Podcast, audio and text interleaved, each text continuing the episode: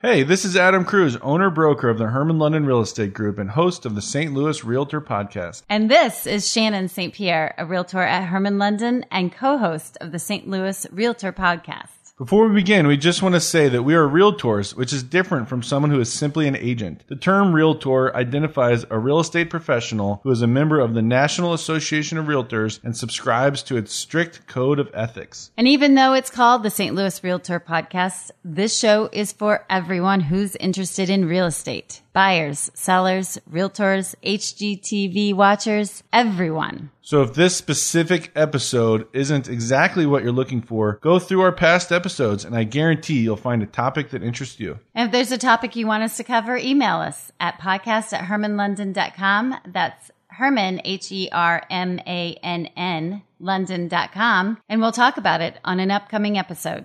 Thanks for listening and enjoy.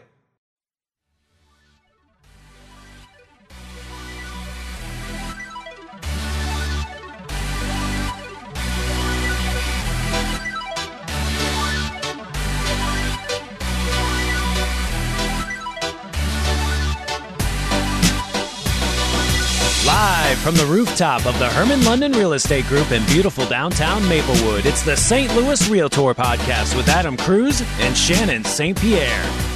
Well, welcome everybody to the St. Louis Realtor Podcast. Uh, I'm your host, Adam Cruz, here with my co host, Shannon St. Pierre. Hello. Thanks to COVID, we're still doing these from our homes. We are super excited today because we have Sam here from ServPro.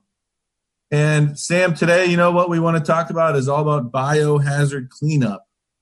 And interesting, and any other interesting things, I guess, that ServPro does. Just to give a quick intro, a few months ago, one of our realtors, she used ServPro for a biohazard cleanup. And she was kind of telling us about it, and, and we thought it was really interesting.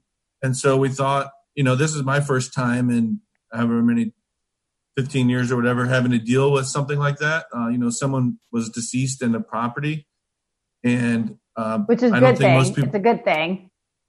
What's a good thing? That I haven't, had, to, deal, had with to deal with it. oh. yeah. Up to this point, yeah. up to this not point, that the guy was deceased, but it's a good thing that I haven't had to deal with it. Right? Yeah, it's a good thing that we haven't had to deal with it, but we didn't you know we didn't really know what to do and and hopefully it doesn't happen to many people but what are you supposed to do and actually right after that um, we had another instance where um, a tenant died in one of our properties that we manage and so there was no biohazard cleanup in that situation but we know sam we wanted to have you on to kind of learn about all this stuff and interview you and talk about it and and shannon is super interested in this because she said her favorite TV channel is ID. ID channel. Uh, so Sam, do you like watch that stuff and go, "Oh my gosh!" Like, do you? Because it's what you do. I like to watch it just because I'm one of those strange people that, for some for some reason, if I'm watching TV, I have to watch something that I feel like I'm going to get something out of. So a lot of times I'll actually watch hoarders or shows like that just because they're things that I, I've run into in real life and it sounds funny, but those people are actually professionals on TV and they actually do have good advice about things. And when you're going into situations like this, it's you can take a thousand classes, you can read a thousand books, but the guys that are out there doing it every day and the guys that are actually cleaning things and dealing with the smell while they're trying to think and and figure out how to do things and all the different components coming at you at once those are the people that I like to see at work. So you find them on ID you find them on strange TV shows that people don't like to watch. that is interesting. I just watched a uh, show um, Hoarders this past weekend or something, um, and I haven't watched that show in so long. And I actually did learn a few things from it in terms of um, some of the not just the the known and obvious hazards, but uh, you know some of the diseases that can yeah. happen just from rat droppings just accumulating in an area. Let me, uh, virus spread. Uh, if you don't mind, let's take a step back and just kind of intro Sam. We're just excited to jump into it, but let's intro Sam. Sam, tell us a little about yourself. What's your role at ServPro? Kind of tell us a little bit about ServPro. My name's Sam Bear. I work for the uh, ServPro of Northwest St. Louis County. We actually own ServPro of Oakville, Mehlville, Affton, Webster Groves, Clayton and Ladue, and Northwest St. Louis County. We're the largest okay. ServPro in the area. Um, I began my career actually as a entry level worker about six years ago. I started out as a technician helping somebody clean carpet, and then moved into cleaning carpet, moved into fire and water restoration, moved into biohazard and mold remediation, moved into project management, uh, and now I'm actually business development for all four of our franchises. Wow. I guess uh, when it came to COVID, you guys had plenty of masks and stuff on stock. You guys were like the most prepared. Probably. So we were, but there was really no way to prepare for this, unfortunately. I mean, no matter how many masks we have, you're going to have fellow ServPros that need things, or you know, even if you're not a serve pro, we kind of all work together in the restoration industry. It's it's a contractor connection that we talk about, and we we may have a lot of things, but we don't have anywhere to get it afterwards. So, and even if we can, we have to get it from a truck driver that has to deliver it across the United States. That, God forbid, is still working and stuff. You know, it's just nobody really has, unless you got a bunch of 55 gallon drums of hand sanitizer. Nobody really has anything that's going to protect us for the longevity of what what's going to happen here. Mm-hmm. Well, we want to kind of focus on the biohazard cleanup stuff today, but can you tell us a little bit, just an overview of what ServPro does in general? Because it seems like on your website you handle mold and all sorts of other stuff. So, ServPro is an emergency response contractor. Um, we will come out for any type of water in your home. Um, if there's a fire, any smoke damage, cigarette smells in your home, uh, we will step into carpet cleaning. If your home catches on fire, we will go in and hand pack out every single item of your home, put barcodes on it, take photos of it, categorize it, and store it for you um, for months. Even if it takes five months, 10 months, you know, a year and a half to rebuild your product, we have the facilities that we can store basically whole homes inside of our warehouse, inside of vaults. Wow. Um, the bioremediation side is uh, it's it's it's a side that if you want to get into it, you get into it. Nobody's ever forced to do anything like that. Um, most of the time, it, it's a lucrative industry, and once you start seeing things and doing things in a weird way, you like to do it or you don't like to do it. It's it's something where you can you can turn off the blood, guts, and gore and, and get through the day, or the first time you go out, you know you're never going to do this again. There's no. Which side are you on, Sam? I'll do it every day all day, okay. every day. It's got to okay. take a really special person, though. I mean, just like a, a, a, anyone that deals with, you know, some of those more sensitive issues of our society. That I mean, are you taking it home every night and it weighing on your shoulders? So it's got it, and and this is that next step. This isn't just, you know, the cop dealing with the situation. This is the cleanup. I try to treat myself the same way as any first responder. Uh, they have given me a lot of insight on how to handle these things. And when I come home and I take my uniform off, I take my day off. I, I do not, at the end of the day, it, when I leave ServPro and I get inside of my house and I take my ServPro uniform off, I have to click out of everything. I, I can't cross over personal life and work in any way, shape, or form, not even just because of the biohazard, but I throw away baby books. I throw away wedding dresses. I throw away high school memorabilia. I throw away everything you keep in your home, you keep in your basement. And if your sewer backs up in your basement, not even a biohazard incident, you're going to throw everything away. So I have to be the guy, like on those hoarder shows, that I, I, have to be stern. I have to explain to them that this is for your health. You have children in the home, you have pets in the home. You you can't do it. Um, if there's children's in, children in the home and and it's an uncomfortable situation, there's been times where we've refused jobs um, simply because when we go to leave, I'm not going to leave a house in a condition that my mother or my grandmother or, or, I wouldn't feel safe with any of my family members in. And and some of these companies out here will do that. They just want to collect the small amounts of money. Um, we want to do things right. I'd rather not make money if I'm going to do it wrong. I'd rather make it the right way or not make it at all. And I'm I'm completely honest when I say that because I have to go to bed and sleep at night.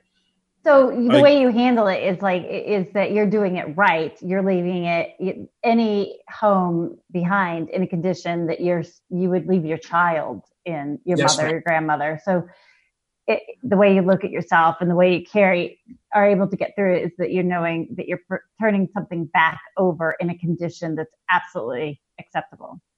Yes, and sometimes the family members aren't even allowed in the home. Um, I've had I've been woken up at two o'clock in the morning by the police um, to come to homes that uh, the family members were outside, and the police told them it was in their best interest to not go inside.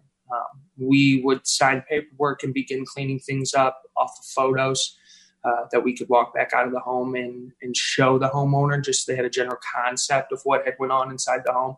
But sometimes, I mean, there's blood and there's guts and there's gore and there's there's things that if you lose a family member, you I don't feel like you should have to go into the home of your family member that passes away and look at their body before you can get somebody to come clean it up. That's just not right to me. You should be able to get help at any time. If, if you have a homeowner's insurance policy, most accidental deaths or anything else in the home are covered under the homeowner's insurance. And if not, it, doesn't hurt to call and ask. You just find out what your deductible is. It's it sounds bad, but it's it's just the same as a tree falling on your home or your home catching on fire this is what we have insurance for. This is what we we pay to insure our homes for. You know, this is what what separates people from people that just occupy dwellings and, and have no right or no passage there. You know, what does the term biohazard specifically refer to? Biohazard is going to be um, most of the time your trauma scene cleanups. It's cleaning, sanitizing, deodorizing after any violent crime or a death in the home that has not been found. So biohazard is anything kind of like human related. It's not like if there's sewer backup, that's not considered biohazard. Biohazard no. is, is, it mainly like kind of suicides or like deaths that happen that have have been sitting there for a while and stuff like that?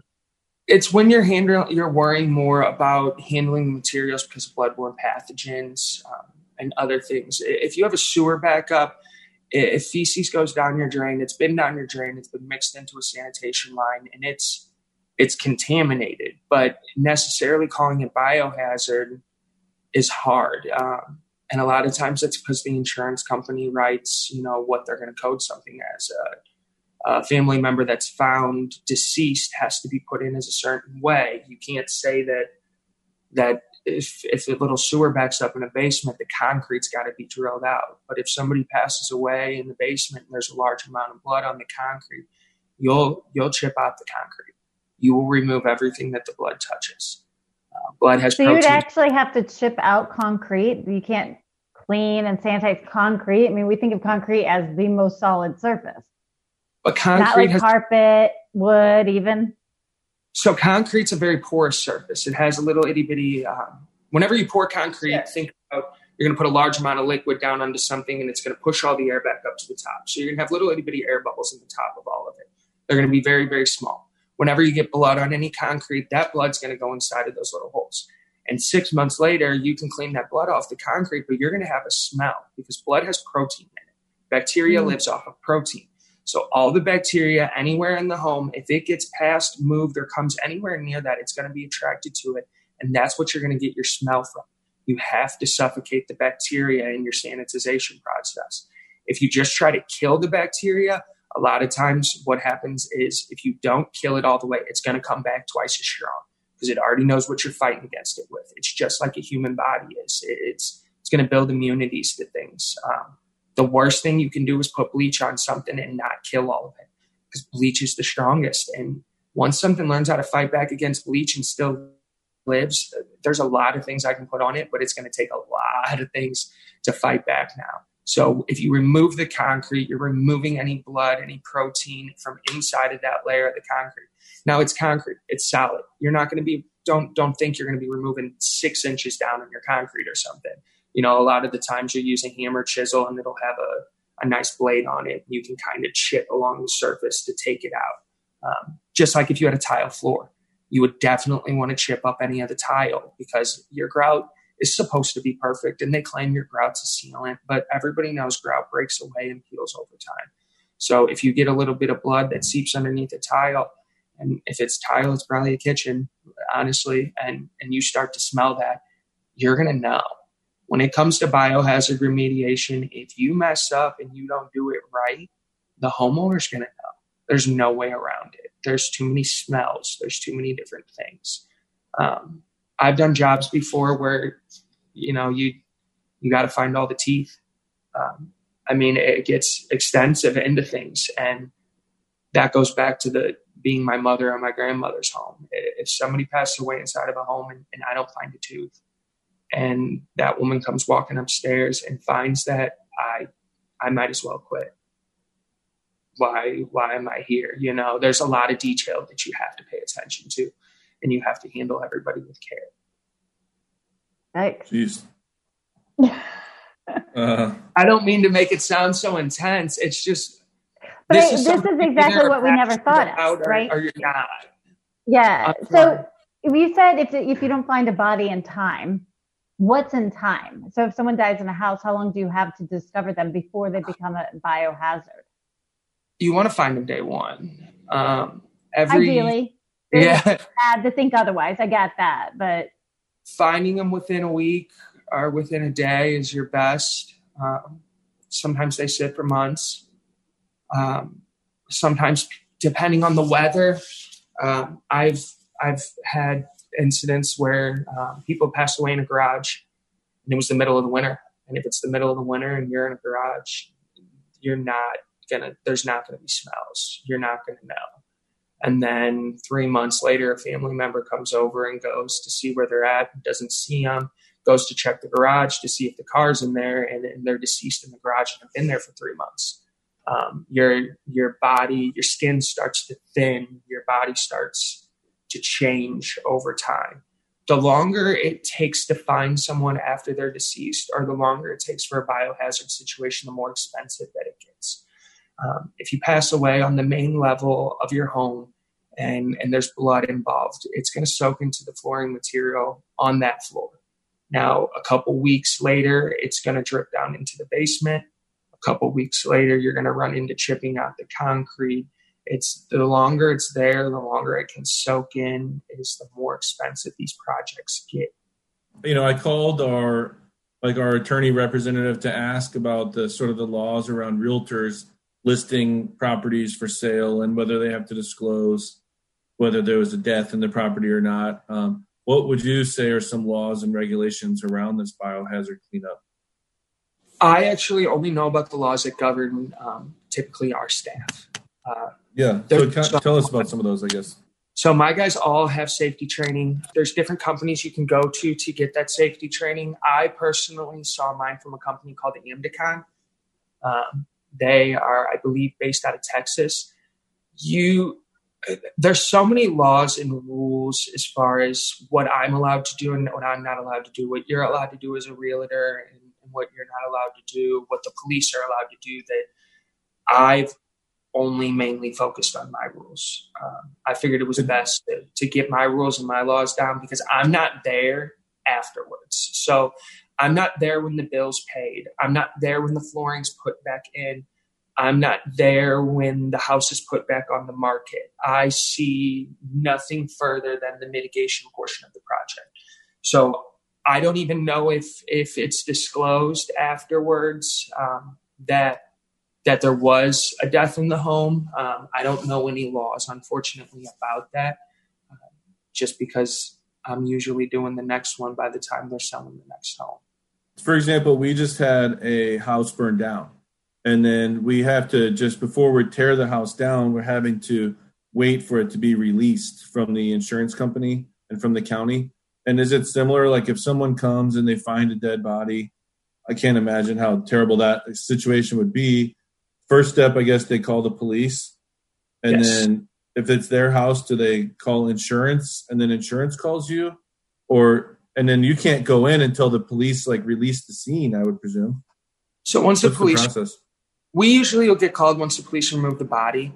Um, we can't do anything in the home until it's been cleared. As you know, sometimes we'll go in and there'll be caution tape across a certain area of the home where they're going to do an investigation, but we needed to get to work right away. Um, you can call us first. Um, we will. It, I I will meet anyone at any time, and if they tell me, "Hey, I have a $500 insurance deductible," I can tell you exactly what I can do for that $500 right now to get you into best, best shape so that we can file an insurance claim tomorrow.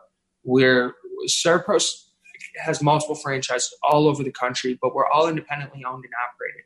Uh, my Servpro owner is from St. Louis, born and raised. Um, he is involved in everything that we do. When I first started, he was out on jobs training me, getting involved with every project. He will go out of town to fight the hurricane relief and, and everything. So hmm. that's that's we can work with anyone to do anything, and we're in direct contact with each other at all times. This isn't a one eight hundred system. This is us. We're we're local. I was born and raised in South St. Louis. My boss is from Mehlville. My my general manager's from Mehlville. There's not a single out of towner here. We just take care of our city. That's all we know how to do. how long can biohazard sit before you have to rip out the wood floor? Is that you're saying just a, a day, maybe? You have to rip out the floor. If So some like have to rip out the floor. There's not a lot of option when it if comes more to than like a teaspoon of blood falls on the floor, you need to be ripping it out. No, if it's a small amount of blood that, that immediately spattered on the floor, then it's it's a different situation. But if you come into a home and you're not exactly sure how long the, the deceased has been there, and you look at that floor, you can look at hardwood floor and I, I say you can because it's something that I, I do a lot, but you can look at a hardwood floor sometimes and see the, the distance in between the plats, the wood. If the wood is old, if there's been some slight water damage, if there's cupping, if there's bowing, all those things are taken into account. And if any of those water damage signs are there from previous, then you know that there's a penetration point that the blood can get in between the floor. Um, what you can do is you can also go down in the floor below if you have the ability to and look at the subfloor if you start to see a staining down in the basement underneath your hardwood floor and you got hardwood floor here and then the plywood there if it's already in the plywood the hardwood floor has to go. Um, you're going to try to stain it or do anything in the world blood blood's got a hard time coming out of things. Um, if you There's did a- get it out of wood you would um, more than likely have to sand and refinish all of the wood anyway so one of the things that you'd take into account is is it a continuous floor throughout the same level, or is there a line of sight that we can cut this off at a certain point? You know, uh, most insurance companies, if you're going to pull out a hardwood floor, what we would do is we would cut a five inch long strip of it. And we mail it to a company. Uh, they're called ITEL. And ITEL can take a sample of any flooring. They can detect the grade of it, the thickness of it, the colors of it, and it'll search all the United States to see if they can get it anywhere. And if they can't get it, that's how they can make the determination to replace the flooring or not. But if they can get it out of a factory and it's, it's feasible, it's just your cost of repair or replacement. But there are companies that do that for hardwood floor, for carpet, um, tile. I've sent out samples of uh, base molding in commercial building projects just because they had 15 floors of the same base molding and, and we removed 10 feet of it and, and they couldn't find it. So it, replacement is always an option. It's just is it what's what's gonna what's gonna save you more money in the long run. If someone's deceased in a home, you wanna you wanna get that home back to regular and sell it most of the time. A lot of people don't want to live in a deceased family member's home. Um, you have an, a complete opposite side of that though. That if if a mother and a father live in a home and a child's deceased, some of them never want to leave. Some of them want the bedroom to look exactly the same it was when it came before this happened. You know, it's everyone's different. Um, you just have to have a heart. I know it sounds crazy and I know it sounds cheesy, but you just have to listen to people. You're you're dealing with probably the most complicated situation they've ever been in that they've never even wanted to deal with before. If I go in and tell them you have to do this, this, and this and this, they're going to tell me to go home. You know, everybody wants to try to do things themselves, but you get four hours into a cleaning project and realize that you know your your attachment your connection to this person you can call somebody then but you can't get those four hours back. You know that's that's your last four Yeah. hours with a family member. You don't want those those last couple hours to be you fighting and trying to clean. You know you should have time to mourn. You should have time to to hug your family and and i'll put on a suit and i'll put on a respirator I'll put on gloves. I'll put the whole suit on like ET's in there and I'll take care of everything for you. That's why we're here. Yeah. Um, kind of a weird question. Is blood the worst like thing that comes out of a body or stomach bile or something like that? Or what's the worst thing? Without going into detail, um, uh, when you pass away, you lose muscle tension. So anything that constricts in your body, anything that holds anything in in your body doesn't hold anything in in your body anymore. So anything in your bowels, anything in your bladder, anything there's there's no muscle constriction or tightness, and that's worse than Right. blood. That's worse than blood. Mhm. For like for from a know- cleaning up purpose or from like a doing damage purpose. a visual. That's uh, I think that's the only thing that visually, when you look at it, it's just kind of like a dawning moment of Like here I go. I got to clean this up. it's more of that's not blood. I know, I know that's something you would never expect somebody to say, but I would rather have blood. Um, I could It's see all- that. Because I mean, once the body, you know, is deceased and it starts to fill with the, the gases, uh, and then it, they, you get a lot of fluids from the body that are very, I don't even know what they are, but they're fluids from the body in whatever Yes. way that is. So I can't imagine what it, it must be. just wear gloves. we have a question from our audience here um, Yes. on our Facebook Live. So they said, to be safe, what should you do if you find out there was a death in a home and you don't know how long they had been there or where exactly they passed in the home? Um, if you find out there's a death in the home, I I would hope you could speak to your realtor. That's the way that I've always understand things. Um, that was what you were bringing up earlier that I said I was not aware of. I know that um, I'm a dork, and I've I've thought places were haunted before. I've gone online and, and pulled tax records for my own dwellings that I've been in. I've pulled newspaper articles before. Um, I haven't found anything, thankfully, but there's there's ways you can search around on the internet. If there's a death in the home, you don't know how long they'd been there. I guess the listener here is saying it's not like there's a scene, there's not like blood or there's not a body there. They just found out that they, I guess, bought or renting or whatever a property where there where there was a death. So we have we keep all of our paperwork on any bioremediation jobs that we do. Um, most leasing offices or companies, I would think, would be required to keep tax records and paperwork for multiple years. Um, this is a service that has to go in with a receipt, so there's taxes paid on it. There's there's a paper trail. There there has to be a paper trail for everything that I do, every home I enter in, and everyone has to keep a paper trail for any subcontractors or workers that they have in their home to prove that the necessary work has been completed.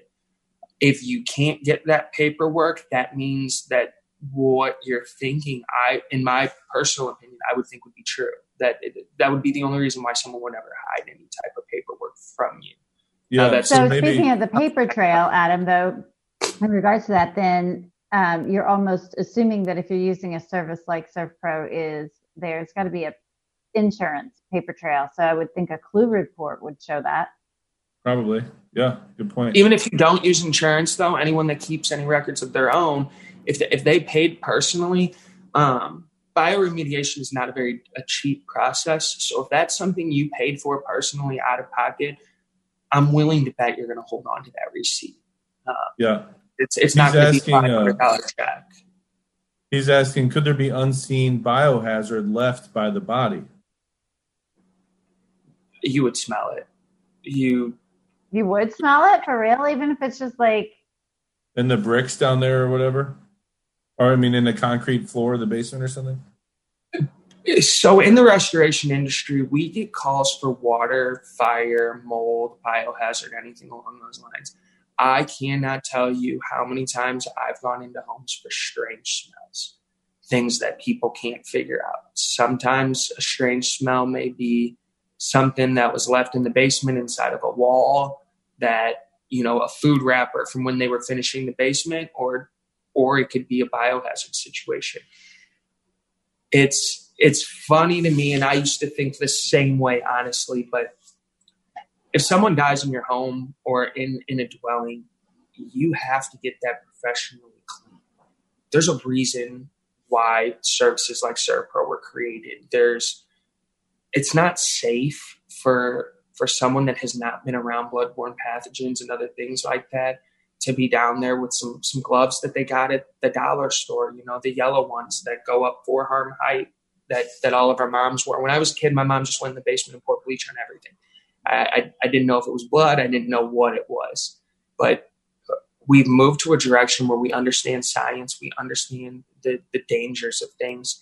And if you don't clean it up right, you can't get away with not cleaning it up right. You're gonna there's there's gonna be evidence. You're dealing with human waste and, and things like that. There's just there's no good way to hide something like that. Uh, now, if somebody cleaned it up and left, and and you've moved in and they've been there, when you get that smell, unless you it's something you smelt before, you may not even know what it is. Um, it's so something. do that, I know that smell? If someone says, "I don't know what the strange smell is," it doesn't smell like yeah, smoke, that's but maybe there was some kind of something. Can you come like air this thing out? And you're like, you do you walk into a house and are you like, oh, oh, I got this? That's what our agent said. She said she opened the door. She yeah, opened the no door. way. She smelled it, and she said to her client, "Step back." Like, no, uh, this is you're not going in here. She But knew, that like, was with oh. our realtor, like the body was still there. So I think like what the one of the the question for the um, listener was, it, you know, assuming maybe some of it, most of it was, or they tried to clean it up. So it, I would assume it would be more faint and not so obvious, like it was for our agents that it's a distinct smell. walked into that situation. There's no way around. even just a little bit left over you like the, a hint in the air is much different than because i've walked into homes and i'm like i can't pinpoint that smell it's one of those things that once you realize what that smell is, there's no way you're going to go through the rest of your life without ever knowing what that smell is when you smell it again. It's it's not even something that I wish it was something you had to train your nose to because then there would be a way to undo that in some way. But it's um, I've I had an instance one time where I had a family member that sister had passed away in a home. Um, we met her at the home. She handed me the keys to the front door. Uh, I asked her if she wanted to go inside with me, and she said, No, the fire department told me it was bad, and I don't think I can see it. When I opened the front door, I knew I wasn't going to find anything because there was no smell. I walked straight in the home. I had asked her where the back door was. I walked straight in the home and went to open the sliding glass door because I was assuming that there was going to be something that I run into so that there would be the ability to air it out. And I found nothing.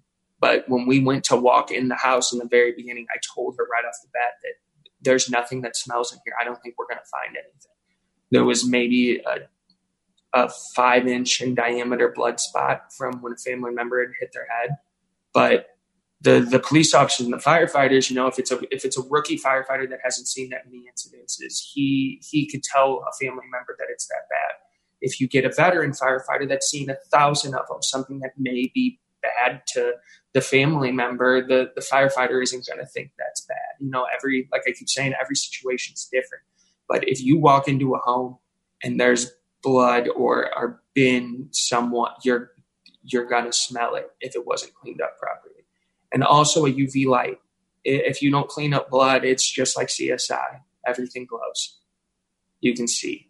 If somebody cleans something up with bleach, more than likely they're going to smear that blood around a whole, whole, whole bunch whenever they're cleaning it up. So if it's not wiped and cleaned and disinfected properly, all you're going to have is a big glowing area that's just diluted. It's it's glowing slightly less than the rest of it, but most people aren't trained to do this, so it's it's very easy to miss things. Uh, things that you would think aren't a big deal at all could end up being the biggest curtains. Curtains in a bedroom are are my biggest headache in the world because curtains can be cleaned, but you, there's no feasible way to, to get a thin sheer curtain soaking wet. So if someone passes away by a suicide in a home, they want the room to look exactly the same way it does, and I you can't get blood out of everything, you know. So, have you ever been involved in like solving a crime, or have you had to testify in court or anything like that? No, uh, we're always trained that if if I find any evidence at all, I stop everything that I'm doing, tell everyone to leave the room, and shut the door and call the police. Uh, we don't disturb, move, touch. If I find a shell casing, anything, we're calling the police right away. Uh, that being said, you you find notes to loved ones. Um, when we find those, we have to stop everything we're doing and call the police. Um, we want to put so ourselves. That's happened. These kind of things have happened, I guess. Yes, we have to put ourselves in, in, a safe place where we we're not contaminating a scene. We're not making things any worse. That we're only really truly helping. Um, and I I can't even foresee a court type situation just because the cause of death and the investigations typically done at the morgue. Um, and if they're pulling the body out of a home, they're not going to remove a body if there's any foul play or anything that they still need to figure out at the home. Um, nowadays, technology is amazing. Uh, we the videos that I was trained with were all VHS tapes. Um, I know it sounds so funny, but we take camera phone pictures now of everything. Um, I'm guilty of it. I'll I'll do a walkthrough and record my whole site um, just to make sure that I know what's going on. We will open up all the drawers to make sure that there's no blood splatter in the drawers. Well, since I opened up all your drawers, now the second I open it up, I'm going to take a picture of the top of it because I'm going to show you where everything was in the drawer so that when I lift everything up, I can prove to you that I put it all back in the right place. That's something that I do as a personal thing that I want everyone to understand that we care about your things, that I'm not coming through here and just ripping things out and throwing things away and doing this and doing that. Because when you're throwing away important things, they have to see that you care about the rest of their things at the same time.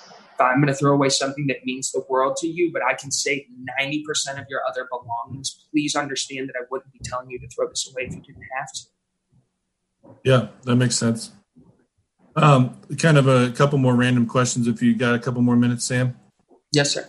I don't think that I'm some sort of criminal, but I had some muriatic acid for it was for my pool, and I spilled it on the concrete in my garage, and it did that kind of like ate away the concrete. I was wondering, yeah. do you guys ever use that, or do you actually have to do the chipping away thing?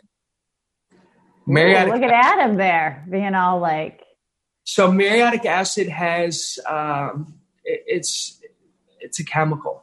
Uh, we don't use any chemicals. Everything oh. we use, uh, our disinfectant is a natural botanical disinfectant. It's called Concrobium. Um, you can drink it. I know that sounds crazy, uh, but I I have been face to face with a customer in their home trying to explain to them that I'm here to disinfect things that I know you're afraid of cleaners, but you know your kids are going to be safe you're this is safe around your pets and when they don't believe me i will spray that disinfectant in my mouth. I'm not kidding. Um, yeah, a spray won't kill you uh, a drink won't kill you but it has a peppermint extract in it that is a bug disinfectant as well bug spray i'm sorry and it doesn't taste good but it's safe your dog could walk up and, and lick the disinfectant off the ground and your dog is going to be fine. Your is that kind of the purpose of not using any chemicals? Is that so that people don't, dogs don't lick it or whatever? I mean, it started off because everyone wanted to be green and eco friendly. I remember getting into the industry and people would ask me all the time if the products I was using was green.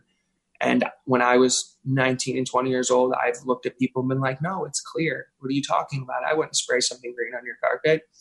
and then I found out later what they were, what they were talking about. Uh, most products that are chemicals that clean don't clean. They etch off the surface of what you're cleaning. So when you're putting acid on the top of, of the concrete, you're burning through your concrete. When yeah. you use um, even soft scrub. Soft scrub has bleach in it. I can't use bleach because soft scrub doesn't get your grout lines cleaner. It just rips off the top coating on them because the underneath coating is a little bit more shiny. Uh, most most of the cleaners and chemicals that have those harsh chemicals in them is to deteriorate the surface because I mean it is cleaning, but I can't come in as a paid professional and deteriorate the surface of your floor. I can't come in and use something that I'm going to spray on it that may keep eating through your concrete for the next six months. You know, when you spray muriatic acid, unless you're going to get online and figure out your exact portions to put it in, what your dwell time is, and everything that's going on, when I leave, that muriatic acid can't still be burning through your floor. That because then sense. if your kid comes over and walks on it with a bare foot, I don't have a job. and and more than that, I hurt your kid. That's what I yeah. care about. I think okay. that that's really interesting because I mean, in our head, the first thought is like, what? You don't use chemicals to clean a biohazard? That seems like kind of an oxymoron. They take course. the stuff away, though. I guess. I can kill the coronavirus in ten minutes with the same chemical. Why can't it kill some blood? So what chemical? What? Oh, but it's not a chemical. It's a disinfectant. It's called Concrobium. It's a broad spectrum disinfectant uh, most of your companies used to use a product called Microban. Uh, Microban has taken over in a lot of hospitals. You'll see their seal on top of a lot of things. Concrobium came out. I first saw it probably about three years ago, and it was in a clear bottle the first time I saw it. And I didn't believe in it, had no clue what it was. Um, but then when I read the science behind it, I met the regional Concrobium person. He explained to me everything, and I watched my boss take a shot of it I started to believe in it. And then when I was at work, I realized that it was my go to. This is the same thing that if I cut my hand open on a job, I'm pouring it into. This is the same thing that if if my pet in my home uses the restroom on the floor, this is my go to. And it is it's amazing. I've never seen anything like it. Like I said, when I was a kid, they put bleach on everything, and and I had no clue that that's why our bacteria got so bad. It's because it learned to fight back against all the things we were putting on it and not killing it. And so I guess it's called true. We come from a generation where bleach is the standard. Yes, yeah. Concrobium is C O N C R O B I U M. Concrobium mold control. It says the mold there's a mold control and a broad spectrum disinfectant there's two different types we actually carry both of them as well is it something you can get over the counter i mean i use botanicals to clean like in the house but i've also stepped it up and i use yeah you can get a gallon on amazon for 50 bucks it's a about gallon 50. of the broad spectrum Yep, it's about fifty to fifty-five dollars. I know you can get it locally at um. There's a store called Jon-Don Jon-Don's your major supplier for most of your restoration companies in the St. Louis area. Um, they're also who we take a lot of our training classes with, um, but they sell everything. It's it's I'm like a kid in a toy store when I go in there. It's unbelievable the place and, and the things that they. I'm gonna have to check out this store. It's nice. Hand sanitizer. I'm just gonna go over there and get me some. Uh, Concrobium. Some concrobium. concrobium yeah. You well, can I know get we got anything there. Jon-Don, it's called? Jon-Don, J O N D O N. Jon-Don. Uh, okay. Yes. So we got to start wrapping it up here. I know you're a busy guy, but if you don't mind, uh, can I ask you just like one or two more questions? Yeah. Yes, sir. One of the things I've noticed, I have a house that we I'm representing the buyers. We put under contract. They're going to close in you know four four weeks or so, and they're really concerned. You know, we've noticed different types of people handling COVID kind of the way they handle their lives differently. And so one of the things that they're wanting to do before they move in is have the place like have the new house like COVID cleaned, you know? And, and then I guess since they're going to use movers to move their stuff, then they might want to have their stuff then COVID cleaned because the you know the movers have touched it. So are you guys getting involved in any sort of COVID cleaning or anything like that? Yes. Um, I stepped into this role actually on the first of the year as business development. And unfortunately, I did not think, that this COVID thing was coming as quickly as it was. Um, what we've been doing for the past month and a half is we're the ones on Facebook and Twitter that are disinfecting for fire departments, police departments, ambulances, fire trucks. We've done over 2,000 police vehicles. We've done over 100 uh, firehouses. We've done over 100 police stations. Um, we were worried about our first responders. They're our best friends. Uh, we have to have them. They have to put out fires in order for me to fix fires. They have to to stop leaks and things before we can get in there and do things as far as sprinkler heads. Um, we've just moved into businesses now uh, with the restaurants opening in the area. Anything under ten thousand square feet, I've actually been given the green light to handle myself um, me and the other people from our marketing side will come out in Tyvek suits and fully fog everything and wipe all your touch points. If you were planning on moving your home, if it was me, the process or the way I would do it would be pay those movers if you want to, have them pack up all your stuff and move all your stuff, get everything in the home, get everybody out, and then get it disinfected and move your family in. Um, you don't want to get it disinfected until everything's all moved in in place. If you even wanted to be safer, have, have your couple family members or your housewarming thing before you get disinfected. The big thing about any disinfection services is I can disinfect anything that's happened before me. But when you bring a new person into the building, you're bringing a new factor in. So I can't guarantee that when John or Joe or Larry walks in the door to come see your place, they're not bringing something new in. So if you know you're going to have some people over, you know that you want to entertain and housewarm or, or do whatever, do it in a safe social distancing, do it with a mask on. And then when you're ready to start your life with your family in your new home, disinfect your home, please. Yeah. It's, so are you guys like coming in and wiping, you know, unpacking a box and wiping the thing and putting it on a shelf? Or are you saying you're coming in with like a fog or something? So we can come in with a fog and wipe. Uh, the, the way we've been doing it is so we would fog the main areas, fog over the top of anything. And then as a as an employee walks through a home, everything that they think that they would touch or that they think people touch are all those common places like six feet up in the air on the hallway around a turn where you put your hand wherever you're going to make a corner. You know, things like that are things we're wiping. Uh, doing the first responders vehicles was the healthiest and best thing I think for our company to ever do because it let us really look at a bunch of different things and try to figure out what what even is a touch point. What what yeah. are you even touching inside of a car? You know, are, are you touching your blinkers? Are you touching your cup holders? Are you touching this? Every ambulance that I got into had a different cabinet, a different way to open up a drawer, a different thing for you to be intrigued with that, that you would want to know what it is. So that's why you have to have people like me and people in our industry that do that is because I'm excited. You saw me just smile talking about it is if I can find those places so that you don't have to find those places, then that's my whole purpose in being that's what's awesome about this is if I can come in and clean everything and you don't get sick, I did it. You know, we did. I love it. Together. I might need to hire you guys for my car because I noticed there seems to be like barbecue sauce and everything from when I went to some. oh, I've been in your car, Adam. It's uh, I don't. I didn't think it was new towns for ServPro. I thought you okay. were going to put her. How can the listeners contact you? How can anybody get a hold of you? So I am ServPro of pro of Northwest St. Louis County. Um, my direct phone number is 314-461-2020. Now I'm working from home and I'm in marketing. That being said, I have my phone on me 24 hours a day. I would prefer to answer any calls during business hours, but if you if anybody out there has a question, call me. No question is a dumb question. An emergency. Or, or is there just like a regular ServPro number you want them to call, or is that the best? That's number my cell phone number. You can also contact our business. Um, they're all Googleable as ServPro of Oakville, Mehlville, Affton, Webster Groves, Clayton, Ladue, and Northwest St. Louis County. The direct phone number is 314 846 0600.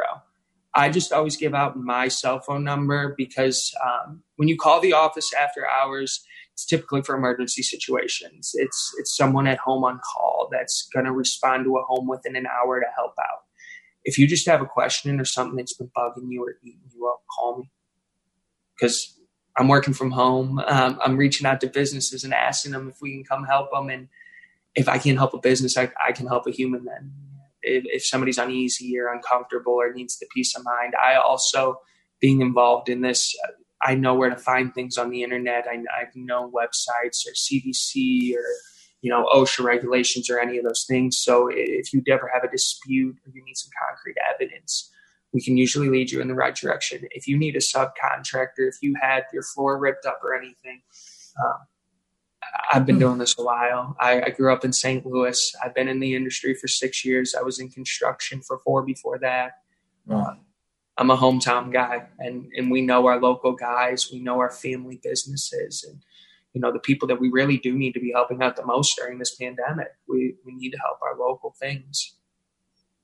Well, Sam, would you say it's uh, okay for me to say that I hope that I never have to call you, but if I do, I know I'll be in good hands. I always tell people I'm a good person to know in a bad situation. I, I, okay. I'm here. That makes I- sense. Yeah. Oh, Okay, I like that. I'll, I'd buy that. yes. Any final questions for Mr. Sam Shannon or anything else you want to say, Sam? No, Uh, I mean this has been great. I we really appreciate your time. This is Yeah. a crazy subject, but Don't watch too much ID. oh, I, I will though. I do. I love it. Just don't overthink it because then when you run into the situation, you'll spend an hour trying to find evidence that isn't even there. Right. All right. Well, thank you guys very much. I certainly appreciate it. Um, for anybody who's listening that has questions, comments, reach out to us via podcast at hermannlondon.com. Ideas for future episodes, whatever. We'd love to hear from you. And uh, give us a call for all your real estate needs, right, Shannon? Yes, absolutely. We appreciate it. And give Sam a call for all your cleaning and restoration needs. Take right, care. Thank you. Bye bye. Bye bye. Take care.